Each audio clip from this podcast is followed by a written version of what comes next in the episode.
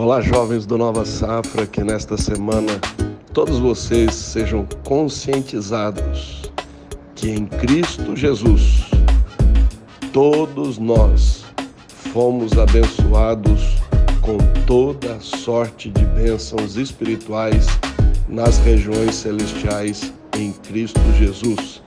Portanto, tenha consciência que você em Cristo é uma pessoa abençoada abençoada.